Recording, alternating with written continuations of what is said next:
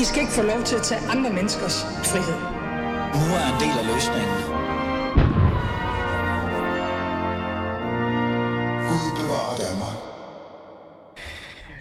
Velkommen tilbage til Fæderlandet. Mit navn er stadig Ali Aminali, og du lytter, ja, stadig til Alis Fæderland. Første time var spændende, interessant. Vi havde jo udlænding og integrationsordføreren, i, eller ikke ordføreren, ministeren faktisk, i programmet i forhold til, hvad der sker dernede omkring migration og flygtningekrisen. Men nu øh, er vi et andet sted, og øh, nu skal vi tale om retten til at dø. Fordi hvem skal egentlig bestemme over retten til at dø? Er det individet? Er det staten?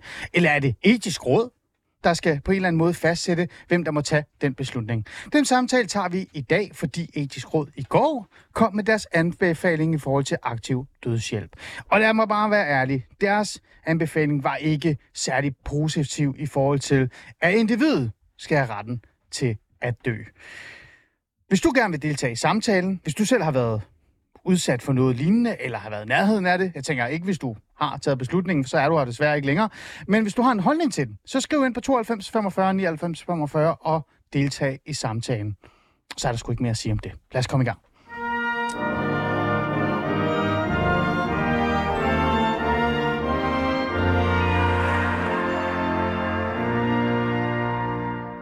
Og så er vi øh, fuldtallige øh, i studiet. Jeg har i hvert fald i studiet. Og lad mig introducere øh, mine gæster, fordi vi skal jo netop have en runde og på en eller anden måde også fastsætte, hvor vi står henne, før vi tager vores første gæst, som jeg regner stærkt med er med på telefon. Øh, Dan Raklin, velkommen til. Tak. Jeg tænder lige for din mikrofon. Det synes Øh, jeg er så god en Dan. Raklin, hvad er det egentlig, du er? Du er radiovært? Ja, så, Så er du old, uh, old school. old, grand old et eller andet. jeg, vil- jeg, jeg har jo arbejdet på også at være en slags meningsdanner for min... Ja, jeg har jo øh, en menighed på sådan små 40.000 på min Facebook, som ligesom er, er, er mit afsæt. Men, Så er du men, influencer. Det er det, du siger, Dan. Ah, det ved jeg nu ikke, om jeg er. Men jeg, jeg, jeg kan jo ikke lade være at blande mig i ting, som jeg synes er presserende for den danske befolkning. Og, og her har vi jo fat i et emne, som, som høj og lav, og, og alle dem midt imellem Ja. ja. har, har en mening om. Godt. Øh, Dan, øh, med det samme, før jeg introducerer de andre. Hvor står du egentlig henne i forhold til den her, øh, det her valg?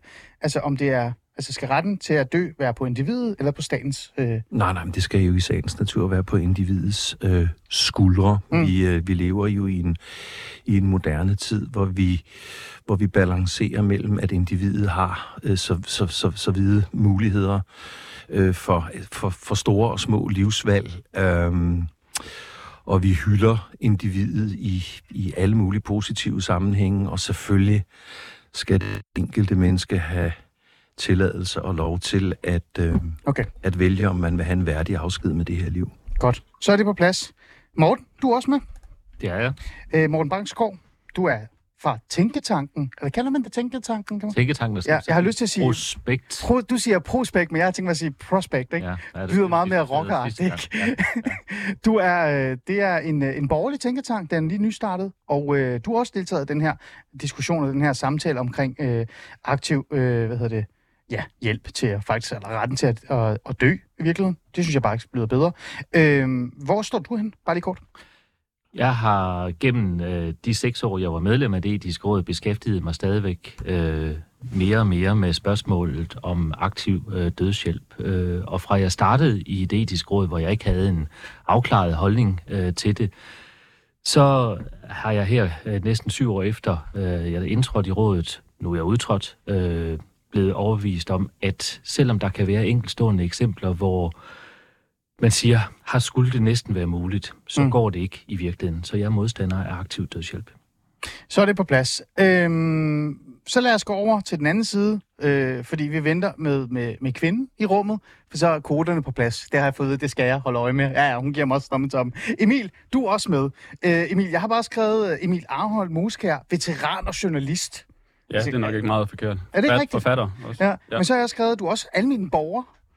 Ja, det vil måde. jeg da mene. Ja, ligesom, ligesom vi jo alle sammen er. Ja. Men, øh, ja, det kan godt være, at jeg sådan er en almindelig stemme, det ved jeg ikke. Øh, hvor står du egentlig henne i forhold til det her? Fordi jeg så også, du også øh, reagerede på de sociale medier i forhold til, øh, at etisk råd var ude og komme med deres anbefaling, som øh, ikke lægger op til, at det skal være individsvalgt. Jamen, jeg tror et eller andet sted, jeg ligger...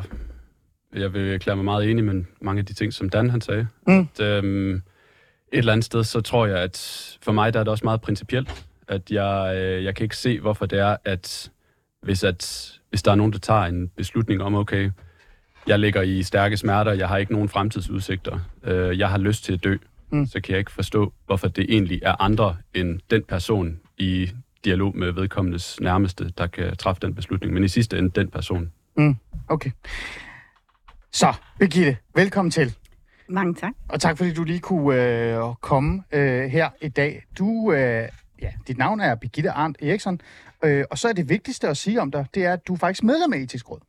Det er rigtigt. Øh, så det er dig, der et eller andet sted også har været med til at lave den her anbefaling.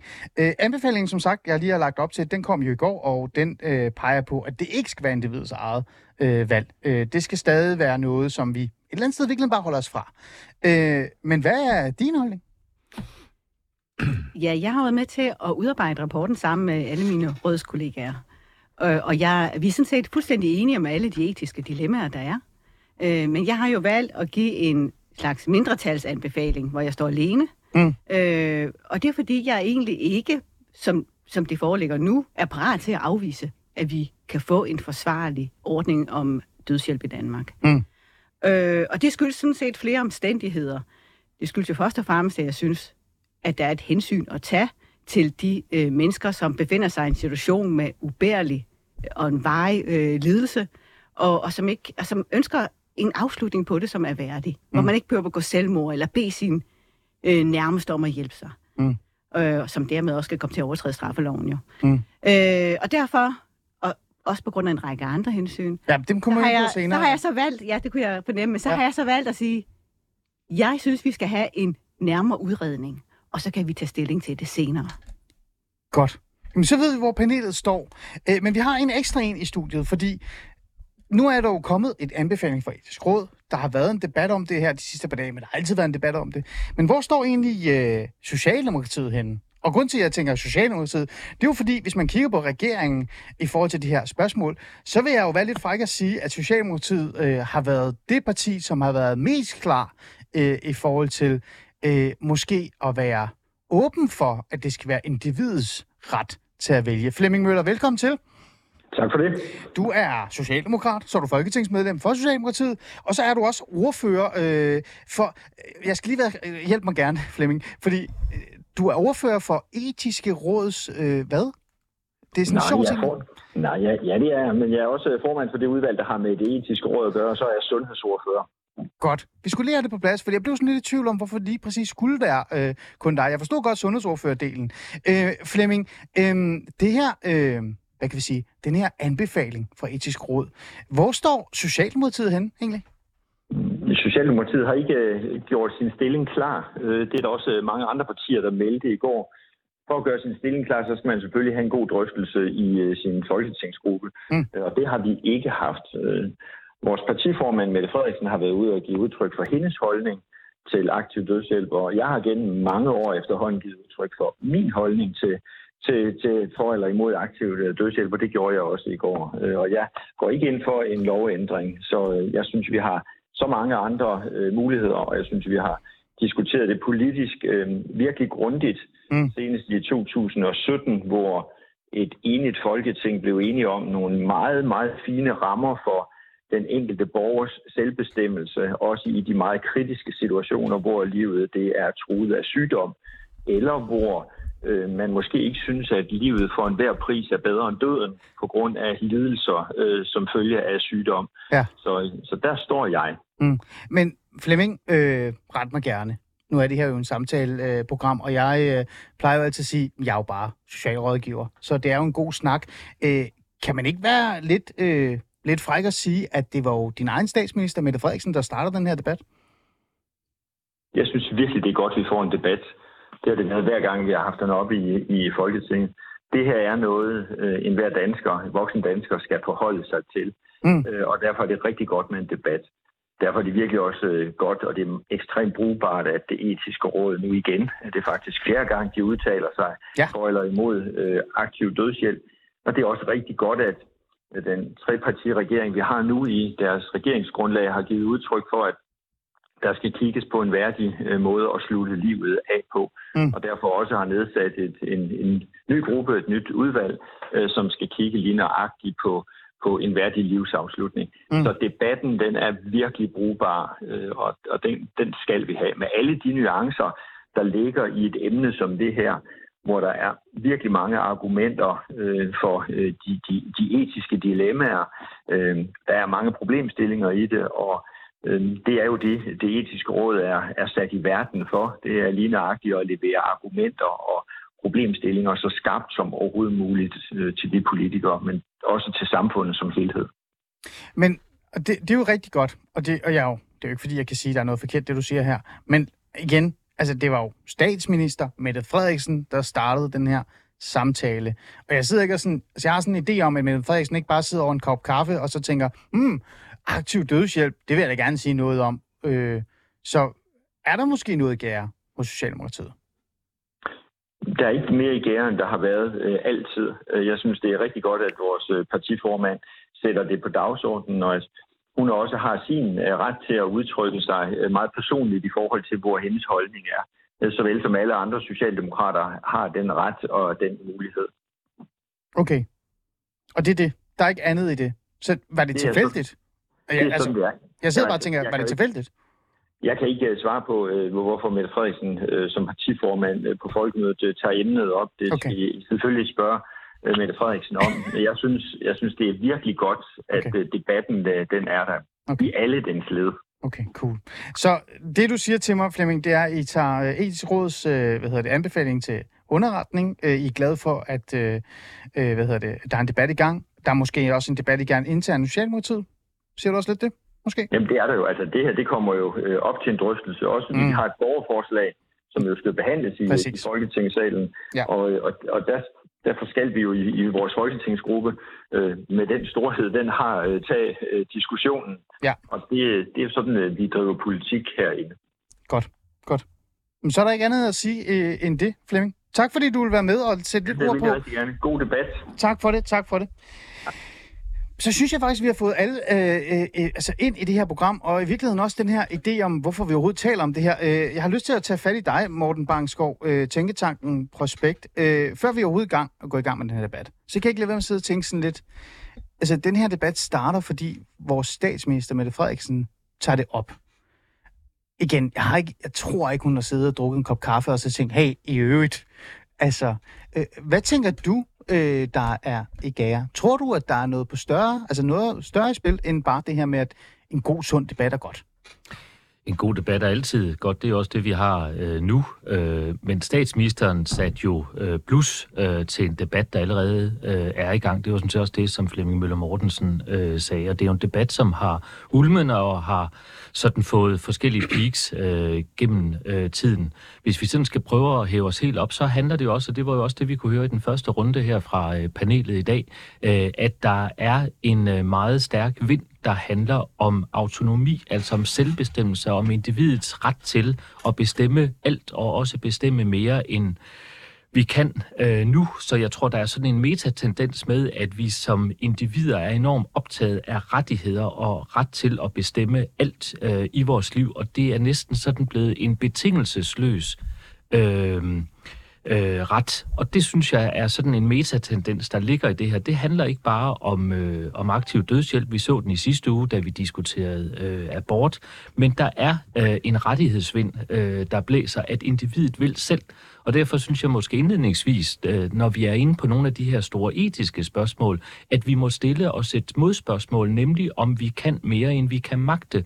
Fordi sådan, hvis man tager temperaturen på vores øh, samfund, på hvordan vi har det, og især hvordan vores unge har det, så tror jeg, at en af de forklaringsvariabler, der er på, hvorfor vi oplever den her mistrivsel øh, blandt vores unge, det er også fordi vi tynger øh, vores øh, børn og vores unge med enormt meget frihed, med enormt mange valg. Og derfor tror jeg også, at aktiv dødshjælp skal sådan i en bredere kontekst ses i lyset af, at vi har en diskussion om, hvor ubegrænset vores frihed skal øh, være. Og på en eller anden måde, så er noget af det, der er universelt for os mennesker, det er jo, at vi kommer ind i verden helt uden selvbestemmelse. Ikke et eneste menneske af os har haft Ja. ja. indflydelse på, at vi kommer til verden. Og sådan forlader vi også verden indtil nu. Øh, Dan, øh, er vi blevet for øh, egoistiske? Jamen, jeg har bare lyst til at svare, at, øh, at, at det er jo rigtigt, at vi tilstræber i vores samfund øh, øh, sådan den ubegrænsede frihed. Øh, og den ubegrænsede frihed, øh, den skal i min verden og i mine øjne gå til der, hvor man ikke øh, generer, øh, ødelægger, øh, gør tilværelsen sværere for andre. Og det er jo her skillelinjen går lige præcis i det her, hvor vi taler om om øh, mennesker, som øh, åndeligt og mentalt øh, fungerer stadigvæk, Ja. men dybfølt ønsker at, øh, at, at tage afsked øh, med den her verden og med det her liv. Ja. Og hvor vi jo altså så, som det er nu, øh, byder dem at skulle transporteres til et fremmed land og til fremmede omgivelser, øh, eller i andet fald øh, leverer vores egen sådan lidt amatøragtige øh, aktive dødshjælp, hvor vi holder op med at give vores relaterede næring eller den medicin, som vi ved er, er påkrævet for at holde liv i dem. Og det er en det er en dybt perverteret øh, sådan opfattelse, som vi bliver, bliver skudt i hovedet fra, fra folk, øh, som er imod aktiv dødshjælp, at det der med lægeløftet, Ja. at, at der i lægeløftet ligger at, at skulle holde og holde liv i et menneske så langt som overhovedet muligt. Det er en fuldstændig perverteret præmis, og vi kan ikke tillade os øh, som enkelt individer øh, at, at gøre os til dommer over, hvad der er det rigtige liv, og hvor langt det, det rigtige liv i givet fald skal være. Så vi skal holde op med at, at tro, fordi en læge eller nogen lægerelaterede kaster den der op med, vi er sat i verden for at forlænge livet mest muligt, at det så er nogen som helst form for endegyldigt argument. Øh, Morgen, det skal du lov til at svare på. Der er faktisk noget rigtigt i det, som, øh, som Dan her siger, og det er jo ikke bare øh, læger, dem vil jeg vende tilbage til, men vi har jo faktisk fået politiske mål for, at vi skal hæve den gennemsnitlige levealder, altså at vi skal blive så gamle som muligt. Og i det ligger der jo et paradoks i, at i kraft, øh, eller i takt med, at den gennemsnitlige levealder stiger, desto flere ønsker øh, at tilvælge aktiv dødshjælp. Det er et reelt paradoks, og derfor er jeg enig med Mm. Dan i, at her tror jeg, det handler om, at noget af det, som vi aktivt skal gå ind i, det er Ja. en diskussion i at have ressourcer, og dermed også tidsressourcer til, at vi i sundhedsvæsen kan sige, en behandling kan være god, men ikke nødvendigvis for alle. Men... At man skulle turde tage samtalen og sige, vi kan godt gøre det her for dig, men er det den måde, med de bivirkninger og de konsekvenser, det kan have for dit liv, du egentlig ønsker? Det tror jeg er et spørgsmål om en værdig død, at man faktisk, og det er jo her, hvor øh, selvbestemmelsesretten kommer ind, og det var også noget af det, som Flemming Møller Mortensen nævnte, der kommer i 17, Ja. at man i sundhedsloven har skruet op for selvbestemmelsesretten, at man kan fravælge en behandling. Mm. Man kan faktisk også, og det gælder jo især cancerpatienter, at Ja. ja. man nu har mulighed for, og det lyder jo helt paradoxalt, at det først er for nylig, at Mm. mm. det er kommet, men at man nu kan fravælge igangsat behandling. Hidtil, eller indtil da var det faktisk sådan, at var man i gang med en behandling, også en kemobehandling eller en strålebehandling, så skulle man gøre den færdig. Der kan man heldigvis nu som patient sige, nu vil jeg ikke mere. Jo, jo, jo, jo, jo. Altså, ja, det kan jeg godt forstå. Men jeg, bare lige hurtigt kort, Morten, før vi gør ordet til Birgitte, der er markeret. Øh, men er der ikke noget mærkeligt i, at, at når der står et menneske og siger, jeg har fået nok, jeg, jeg kan ikke mere, den behandling, I give mig, den hjælper ikke. Øh, der, det her, det går ikke længere. Giv mig nu lov til at forlade øh, den her verden i værdighed. Er, man, altså, er der ikke noget galt i, at så staten og en som dig siger, det er bare ærgerligt. Du bliver nødt til at... Jeg siger bestemt Bid det i ikke, dig. jeg, jeg synes bestemt ikke, det er ærligt. Det her, det handler jo også om vores, øh, om vores syn, om måske vores fremmedgjorthed over for, øh, for døden. Når Dan siger det der med, jamen det skader jo ikke andre, så er det sådan et paradoks, fordi det bliver jo sådan et frihedens fængsel. Altså vi diskuterer her i dag friheden til at vælge, men ind, indfører vi og lovliggør vi friheden til at vælge, så, indf- så giver vi samtidig øh, frihed, øh, så giver vi ikke frihed til at vælge fra. Altså, det er jo det, der ligger sådan i frihedens fængsel, at vi får mulighed for øh, at vælge til, Ja. men ikke frihed for okay. at vælge. Okay, det kommer vi lige tilbage til. Øh, Birgitte, værsgo, afsted. Tak. Selvbestemmelsesretten, Det er også faktisk noget af det, jeg henviser til i min øh, anbefaling. Ja. Og det er noget, som jeg synes betyder mere og mere, og derfor forstår jeg også godt, at det her tema kommer op igen. Mm. For hvis vi ser sådan lidt mere overordnet på, hvilke tendenser vi har haft, så kan vi se, at vores grundlæggende frihedsrettigheder, de er under pres Mm. på mange forskellige måder. Vores mulighed for at ytre os, vores mulighed for at bevæge os frit, rigtigt, uden at blive overvåget. Øh, alle, på alle mulige forskellige parametre. Vi har også en statsminister, der siger, nu, nu skal vi ikke gå på deltid, vi skal arbejde fuldtid alle sammen. Mm. Så jeg vil sige, der er jo, vi har allerede en stat, der i højere og højere grad gerne vil bestemme over os. Derfor synes jeg også, det er naturligt, at det her kommer op.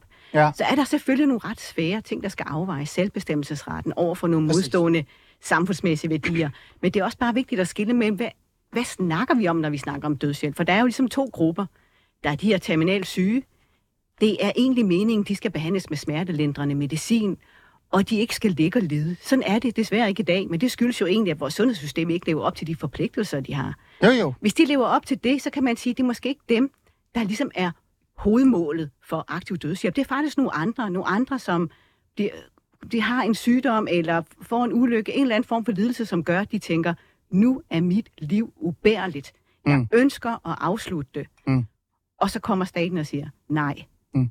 Og der er det, jeg tænker, kan vi finde en ordning, hvor vi balancerer de her hensyn? For eksempel ved at lave en rigtig grundig screeningsordning, der sikrer, at det ikke er nogen, der er midlertidigt deprimeret, eller, eller ønsker det på andre måder flygtigt. Nogen, vi kan sikre os, det er nogen, der har et vedvarende, fast ønske om det her, Ja. som er habile til at træffe den beslutning, og nogle flere andre parametre. Mm. Så begynder det at se anderledes ud. Spørgsmålet er, kan vi finde sådan en ordning?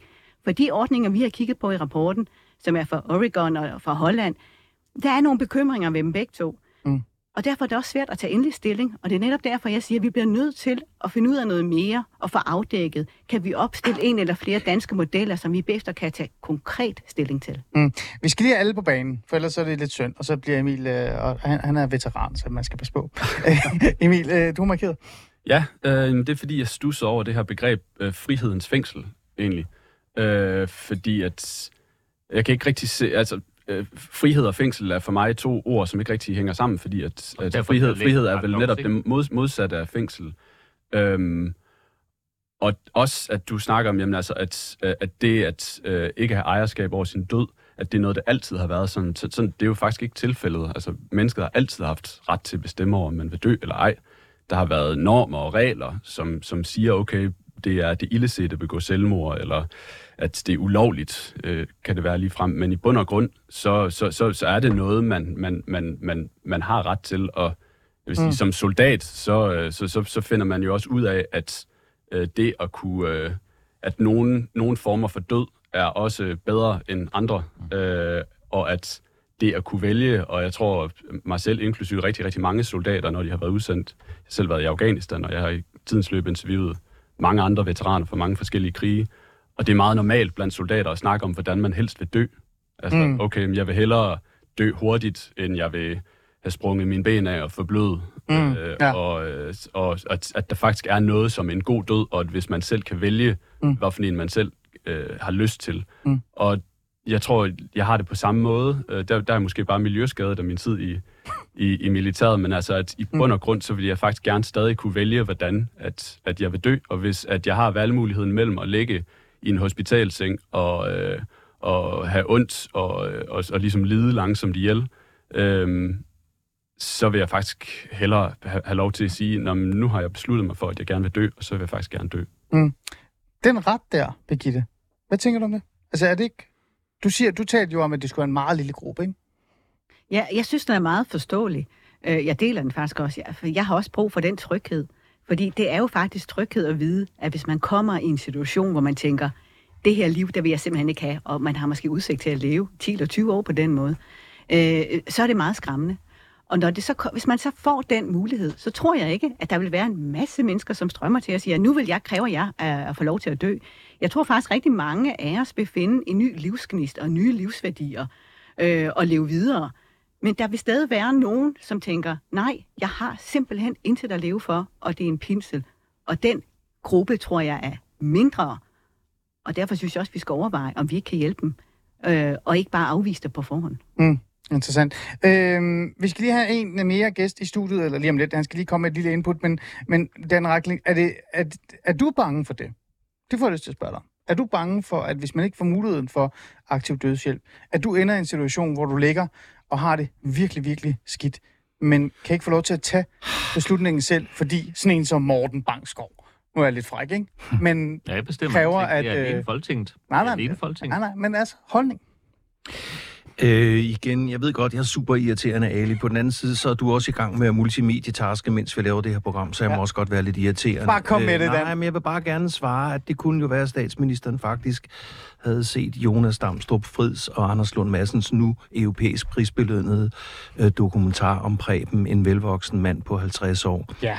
øhm, som får øh, en en palle ned over sig og, mm. og ikke kan bevæge sig overhovedet. Mm. En velartikuleret, en veldokumenteret øh, øh, serie med lange samtaler med Preben, som udførligt fortæller, øh, hvad det er, han har mistet ved at miste sin førlighed, sin mandighed, øh, sin evne til at kunne begå sig over for sin kone, sådan som mand og kone nu engang er bestemt for hinanden, og så videre, og så videre, og så videre. Det kunne jo godt være den, som statsministeren havde grebet fat i, da hun bragte emnet op på, øh, på, på folkemødet. Ja. Og, der, og, og- dermed svarer jeg også, at, at den, den greb mig om hjertet og, og, og, og, og sjælen, fordi han jo netop tålmodigt igen og igen forklarede om, øh, om, om grundene til, at han ikke ønskede at have, være her mere, trods en elskelig kone mm. og børn øh, også. Så jo, Ali, selvfølgelig øh, øh, øh, frygter jeg det også, men, men, men som så mange andre skubber jeg jo tanken, fordi døden jo, og det kan vi så tage en anden dag, Ja. jo er et af de sådan, eneste eksisterende tabuer efterhånden, og vi tror jo, at om et øjeblik øh, kommer den der pille, Lykke, som, som kan, ja. evighedspillen, og så håber vi bare, at vi ikke er døde dagen før den bliver Ja. lanceret i butikkerne. Øhm, Ja. så, så jo, jo, selvfølgelig er jeg også rystende nervøs for at komme i en situation, hvor jeg ikke er den Dan Raklin, som, som øh, mine omgivelser min familie øh, kender, øh, og, hvor jeg, og, og hvor jeg kan risikere at skulle have fra på, øh, hvor de får en erindring og et minde om mig, som ikke er det, jeg ønsker øh, skal være mindet om Mm. mig. Men skal du ikke også have lov til at, at altså, have muligheden for at... Altså, hvad nu hvis vi siger, at, at, øh, at det kunne være, at den behandling så opstod lige pludselig? Eller at din nærmeste vil savne dig? Eller... Øh, jeg kan huske, Svend Brinkmann også har skrevet, han er også med i etisk råd, han har skrevet sådan lidt, vi skal også bare lige huske, man skal også have retten, altså retten til at være besværlig, retten til at være øh, ked af det, eller retten til, Det for- til smerte. Jeg, jeg, jeg forstår godt, der stadigvæk er en generation, der lever stadigvæk en generation, altså vores forældre og bedsteforældre, som nødig vil være til besvær. Vi vil så nødig være til besvær. Det forstår Ja. ja. jeg godt. Øh, De næste par generationer vil være klart mere krævende, klart mere klare i spyttet i forhold til, øh, hvad vi kræver af os selv øh, øh, og, og af andre. Så, så der vil problemstillingen ændre sig. Mm. Men, men, men som vi allerede har hørt, så handler det her jo om at finde ud af, hvordan vi laver den udredning, der gør, at det bliver meget, meget få tilfælde, hvor nogle af dem, som ikke så gerne vil være til besvær, mm. tager herfra, mm. baseret på det. Det er ikke det, vi taler om, mm. synes jeg. Det synes du. Okay.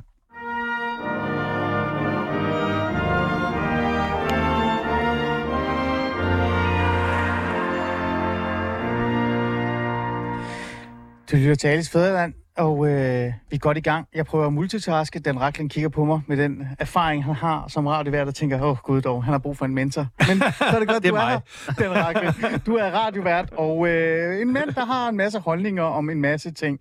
Og øh, vi er her fordi vi taler om aktiv dødshjælp. Er det noget, der skal være øh, et eller andet sted sådan op til individet? Skal det være i statens øh, hænder, eller hvem skal egentlig beslutte øh, det?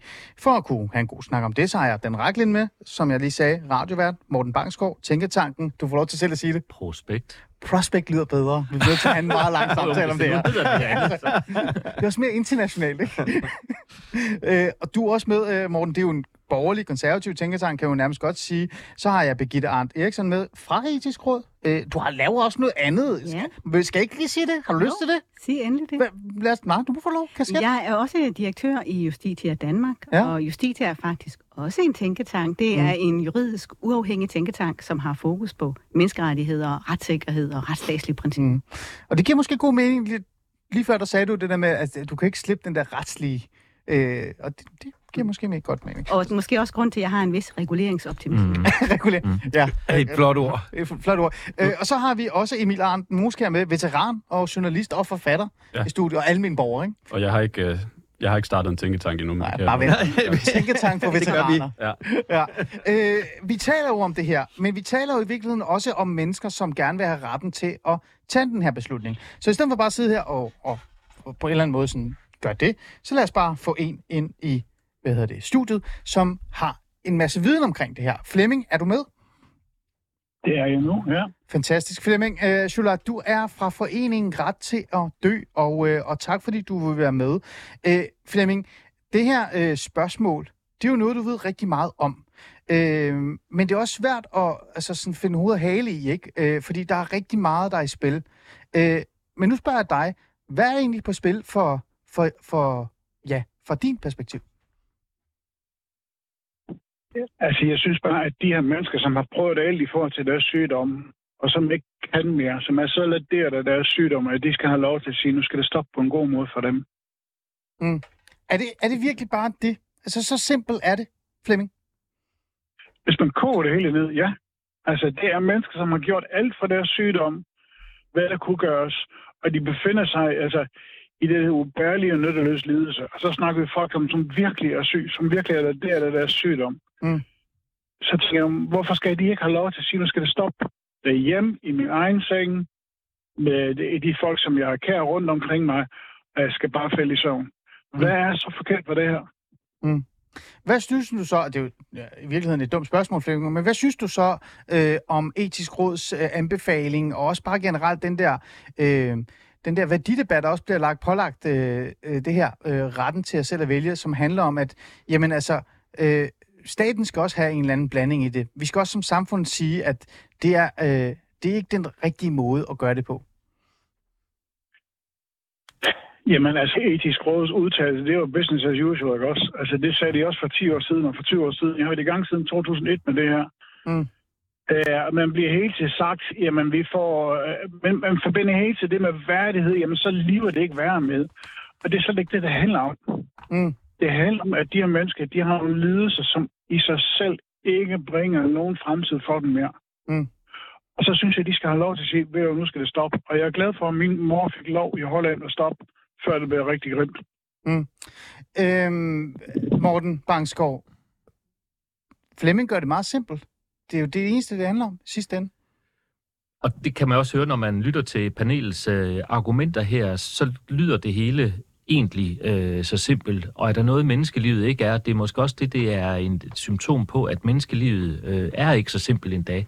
Noget af det, som vi ikke har talt om i dag, men som egentlig startede øh, min egen rejse på, øh, hvordan jeg gjorde op med mig selv, at aktiv dødshjælp øh, ikke er værdig og ikke er den rigtige måde at slutte på. Det var egentlig, da jeg lyttede til nogle af de øh, grupper i samfundet, altså fagpersoner øh, inden for sundhedsvæsenet især, øh, der har med nogle af de patientgrupper, som måske, hvis man laver den perfekte lovgivning, ville kunne få muligheden for at tilvælge aktiv dødshjælp. Altså det vil sige, inde på nogle af de palliative øh, afdelinger på hospice øh, osv. Ja. Og det synes jeg var interessant for mig at høre, at de personer, som faktisk arbejder med nogle af dem, der ligger i det aller sidste livsafsnit, Mm. der er det døden, der er fraværende, men livet, der er i fokus.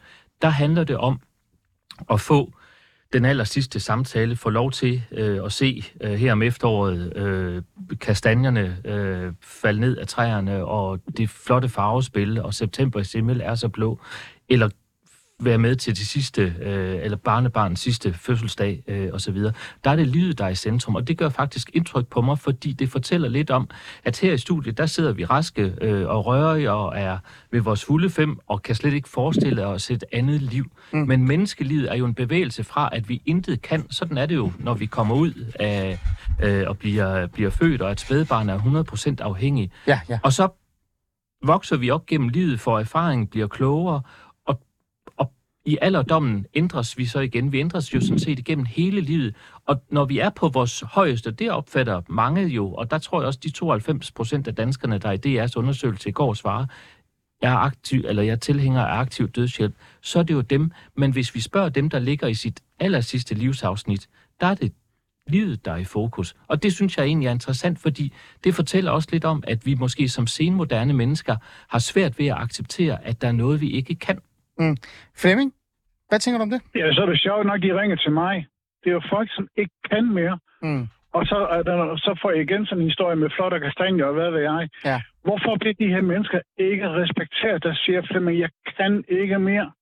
Jeg har lige været til en ALS-patient. Øh, hun bliver snart kvalt. Jeg vil ikke. Så, kan, så synes jeg en historie om flot og kastanjer og et barnebarn, der kommer. Det kan godt være. Men de her mennesker, som udtrykker, jeg kan og jeg vil ikke mere. Mm. Hvorfor bliver de ikke respekteret?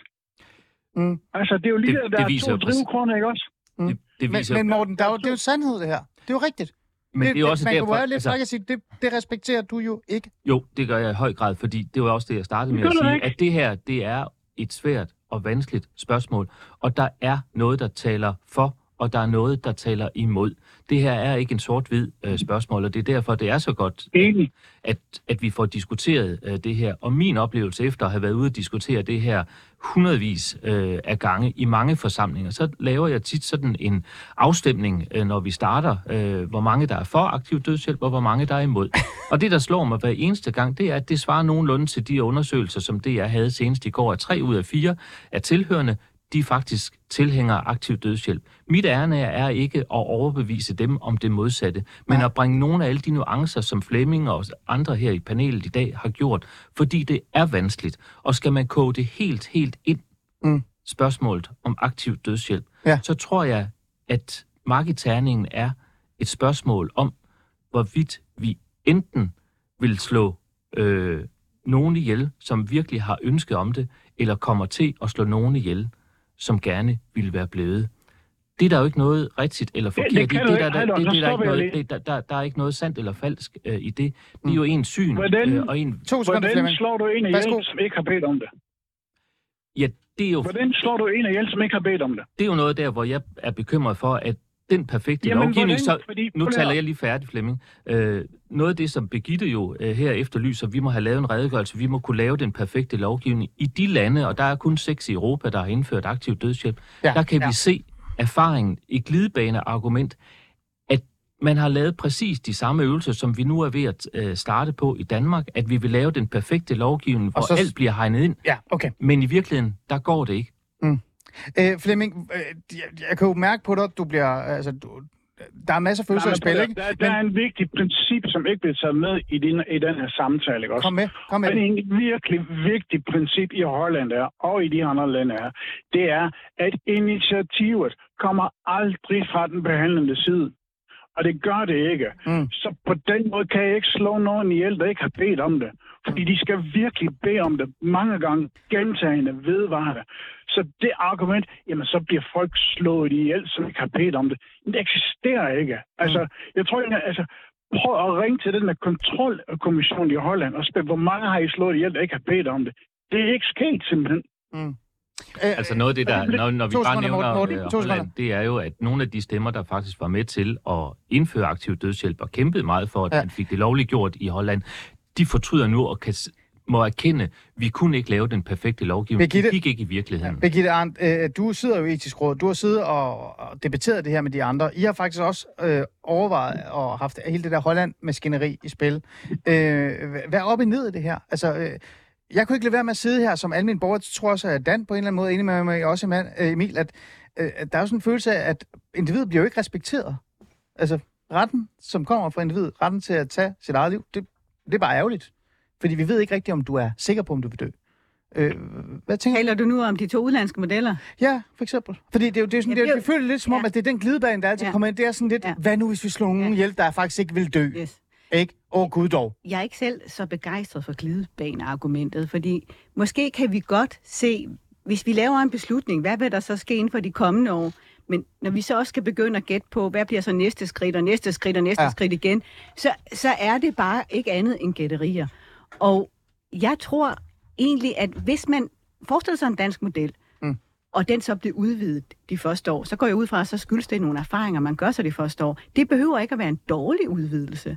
Men det er jo klart, hvis det går videre og videre, og man begynder at kan se spørgsmålstegn ved det etiske og, øh, og, og nogle andre ting, Øh, for eksempel, nu ved jeg, i Holland, der kan mindreårige også øh, Ja. øh, bede om dødshjælp, eller deres forældre kan gøre det på deres vegne. deres Jeg ved ikke så meget om, øh, på hvilken præmis er det, og det er sådan noget, der gør, at jeg bliver lidt urolig. Mm. Øh, det kan jeg ikke lige selv forestille mig. Mm. Og det er også derfor, jeg tænker, at vi bliver simpelthen nødt til at få en, den her udredning, som jeg efterlyser i min anbefaling, for at finde ud af, jamen, hvis, hvis vi skulle forestille os en eller flere danske modeller, hvad er det så? Hvad er vores normer og samfundsværdier? Hvornår synes vi, at det er rimeligt og urimeligt? Og hvordan kan vi sikre os, at dem, der beder om dødshjælp, det ikke skyldes, at de ikke kan få den smertebehandling, som de har behov for ret til? At det ikke skyldes, Ja. at der er nogle handicappede mennesker, som ikke får den hjælp fra kommunen, som Ja. de har behov for ret til?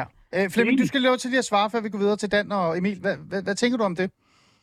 Jamen, jeg er jo enig. Altså, grunden for en livsafslutning skal aldrig være det, der hedder manglende omsorg. Altså mangel på hospicepladser, Mm. øh, hjemmehjælpen, der ikke fungerer. Så jeg er fuldstændig enig. Det må aldrig være en grund på grund af noget økonomi. Øh, så synes jeg også, at tænketanken og etisk råd, altså, så siger de, jamen i Canada gjorde de, eller derovre, de har et vidt forskelligt sundhedssystem. Altså i Canada er sådan, ingen arme, ingen kage. Hvis du ikke har penge, så, jamen, så får du ikke de der øh, hjælpemidler. Mm. Altså, der, man skal passe på med at sammenligne dem på, på et direkte grundlag, fordi de er så vidt forskellige. Mm. Mm. Så ja, det skal undersøges. Øh, Flemming, bare blive hængende. Øh, jeg hopper lige over til Dan øh, Mhm. og, og Emil. Jeg starter lige med Dan. Mhm. Øh, fordi nu står jeg her og, øh, og kigger lidt kritisk på Morten og, og driller os lidt Birgitte og så videre og så videre. Men hvis vi vender den om, mm, kan der ikke også måske være noget sandhed, at vi, hvis vi siger ja, vi giver faktisk mulighed til individet for, i forhold til at få aktiv, øh, aktiv dødshjælp, at vi godt kan stå i en situation, hvor der er folk, der er sårbare, der går igennem en svær situation i deres liv, som er fanget virkelig, virkelig øh, et svært sted, som siger, ved du hvad, så det vejen ud. Jo, og jeg må også anfægte Mortens, øh, øh, sådan i hvert fald det. Jeg tror ikke, du mener det, Morten, men du får det til at lyde, som om vi synes, at der er nogle nemme løsninger i det her. Øhm, øh, og og, og det, det, det bliver jeg faktisk lidt pikeret over. Mm. Øhm, øh, jo, den risiko, den er der evident, øh, og den bliver bragt op i forhold til den hollandske model. Ja. Øhm, Øh, og som, øh, som Flemming på telefonen siger, det, det er su- super komplekst og svært at sammenligne med selv øh, hollandsk lov øh, og regler, øh, hvor, det så, hvor det så bliver fremført, at, at der er et enkelt menneske, som er blevet, øh, som i, i, det, i det sidste kapitel har, har fortrudt den beslutning Ja. om at gerne ville herfra. Jo, men det er jo sat over for eksempelvis de mange, mange mennesker, som vi nu medicinerer og holder liv i med, med, med lodder og trisser øh, og maskiner, mm. Mm. Øh, hvor der for mangens vedkommende er tale om, at det er mod øh, deres vilje. Og du ved jo godt, Ali, at jeg har været her primært, når jeg skal tale for legalisering af cannabis, hvad jeg har gjort i 25 år. Jo, Jamen, men jeg er, jo nødt, jeg er nødt til at bringe det ind, Det er rigtigt. for vi kunne tage en søs Elin, eller vi kunne tage andre, som ikke ville medicineres med den gængse øh, øh, behandling Ja. inden for for eksempel cancer, og blev modarbejdet og blev lovbryder. Og da hun kom i kontakt med cannabis, øh, jeg skal ikke få det til at lyde som om, det er en, en endegyldig succeshistorie, men så, så ændrede hendes situation sig til, til det bedre. Så det klinger så sindssygt huls, Ah. når vi hører folk stå og tale om, at vi gør vores yderste for at give danskerne den behandling og den medicin, som de ønsker. Jeg er klar over, at vi har en forsøgsordning omkring medicinsk cannabis, men den er langt fra tilstrækkelig. Mm. Den er enormt øh, kostbar mm. for de mennesker, som vil ønsker at benytte sig af den. Så det klinger huler en huls, når vi prøver at, at lade os overbevise om, at det danske sundhedssystem gør alt, hvad der står i deres magt, mm. for, for eksempelvis at smertelindre. Jeg, jeg, jeg får faktisk en lille smule kvalme af at høre på det. Siger du så også på en eller anden måde, det er lidt naivt at sidde og sige, at vi ikke skal overveje øh, aktiv dødshjælp, fordi jamen, vi skal jo bare få sundhedssystemet til at fungere? Fordi det, det er jo også en af de... Øh, altså, Jeg, jeg, jeg kan ikke any day soon eller any year soon se, at, øh, at et sundhedssystem, som i vores bevidsthed er så sindssygt overvi- overvurderet, at vi går rundt og tror, at vi har et af verdens bedste sundhedssystemer, og det har vi ikke. Nej. Øhm, men, men, men, men det er klart, at hvis jeg vidste, mm. at der i sundhedssystemet og blandt lovgiver var den fleksibilitet, Ja. der gjorde, at vi gør alt Mm. For at lindre øh, den enkelte danskers øh, smerte og udfordringer i forbindelse med sygdom, så vil mit standpunkt være i hvert fald en lille smule mere modereret. måske lige frem anderledes. Men det, det er vanvittigt at høre på. Mm. Øhm, Emil, vi skal også have dig ind. Ja, øh, jamen, jeg vil egentlig godt vende tilbage til, til to ting, som, som Morten han sagde tidligere, som jeg har stået og stusset lidt over. Øhm, det ene er, øh, du snakker om det her med, at øh, det har slået dig, at, øh, at når man er helt ude i livets yderste instans, at det så er livet, der er til stede mere end døden. Øh, og så det andet, øh, du snakkede om tidligere, at der er den her politisk bestemte fokus på, at vi skal hæve levealderen.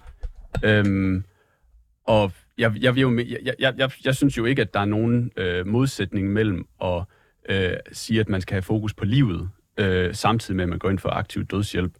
Og derfor er jeg sådan set egentlig også uenig med det her meget enøjet fokus på, øh, at altså levealder, gennemsnitlig levealder. Øh, jeg vil sådan set hellere snakke om livskvalitet.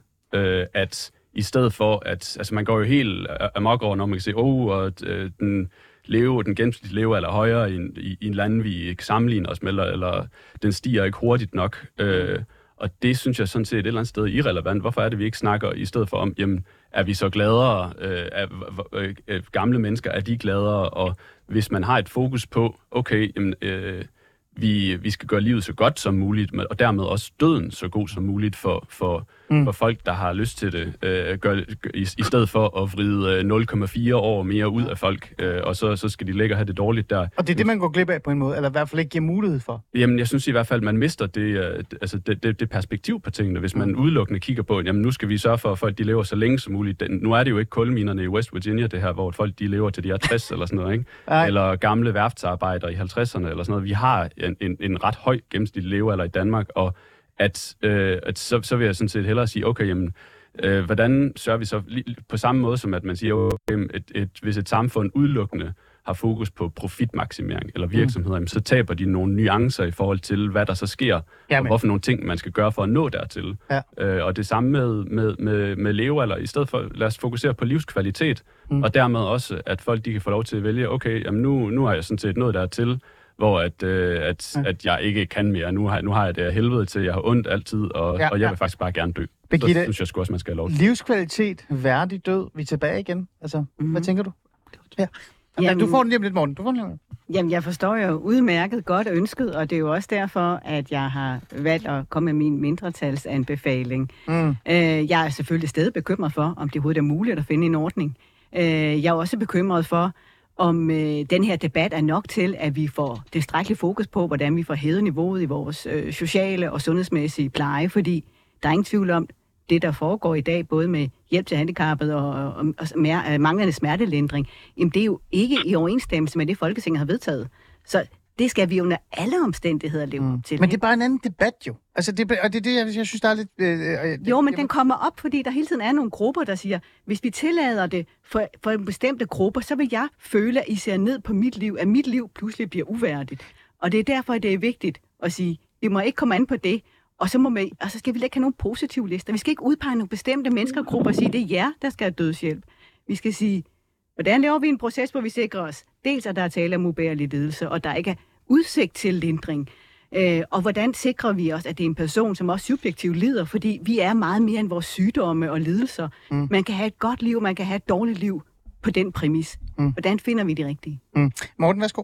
Ja, nu var der jo et par spørgsmål fra Emil, øh, og det med den gennemsnitlige levealder er jo ikke noget, jeg har besluttet. Det er Folketinget, der har, der har fastsat det. Jeg nævner det bare som et paradoks, at i kraft af, at man faktisk er begyndt på politisk at have et mål om at hæve den gennemsnitlige levealder, så stiger befolkningens ønske om at vælge livet fra. Det synes jeg er et interessant paradoks i den her øh, diskussion. Jamen, det er det. Og så, så var det også et svar til, øh, til Dan, som jeg meget rigtig, øh, eller meget rigtig siger det her med, måske skal vi overveje, at vi ikke skal behandle helt ind i helvede.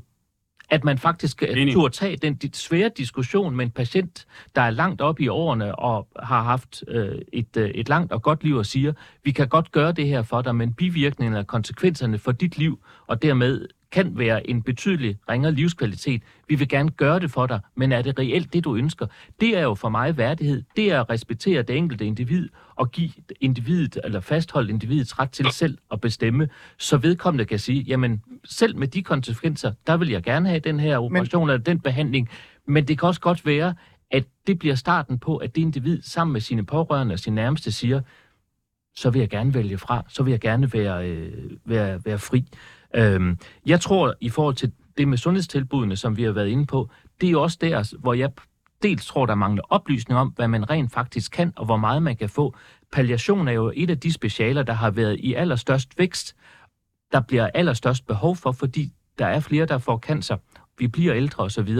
Det skal der skrues op for. Men dem, der har erfaring med eller har besøgt øh, de palliative øh, afsnit på hospitalerne, som har øh, været på hospice eller har erfaring øh, med, øh, med pårørende, der har været på hospice, ja. bliver betrykket i, at det er godt. Men vi er nødt til i dag, øh, i kanten af den her debat, at sige, at det, der også er symptomatisk, det er, at det her er sådan en meget praktisk juridisk diskussion. Mm. Da jeg sad og læste etisk råds redegørelse i går, så tænkte jeg, at det er enormt interessant, at der er fuldstændig enighed mellem Begittes øh, lille mindretal på en og hendes 16 kolleger, der faktisk øh, umiddelbart siger nej. Hvis man læser begrundelsen, så er det en praktisk, øh, sådan lovgivningsmæssig, teknisk, juridisk øh, argumentation, der handler om, at man ikke kan finde den rigtige model.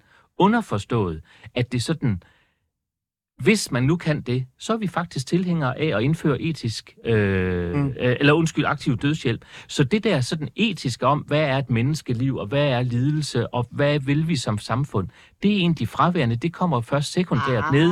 det synes det, jeg nu ikke. Ved du hvad, Birgitte, nu læser jeg lige op her. Følgende medlemmer af det etiske råd, at det i princippet er umuligt at etablere en lige... forsvarlig regulering af dødshjælp, og anbefaler derfor, at man ja. ikke legaliserer. Men der står en masse i resten af rapporten. Det siger jeg også, men det er det, der er hovedargumentet for flertallet, ja. at det er fordi, Flemming. vi ikke kan finde den rigtige lovgivning. Flemming, du vil gerne lige sige noget, før vi uh, runder af. Hvad så?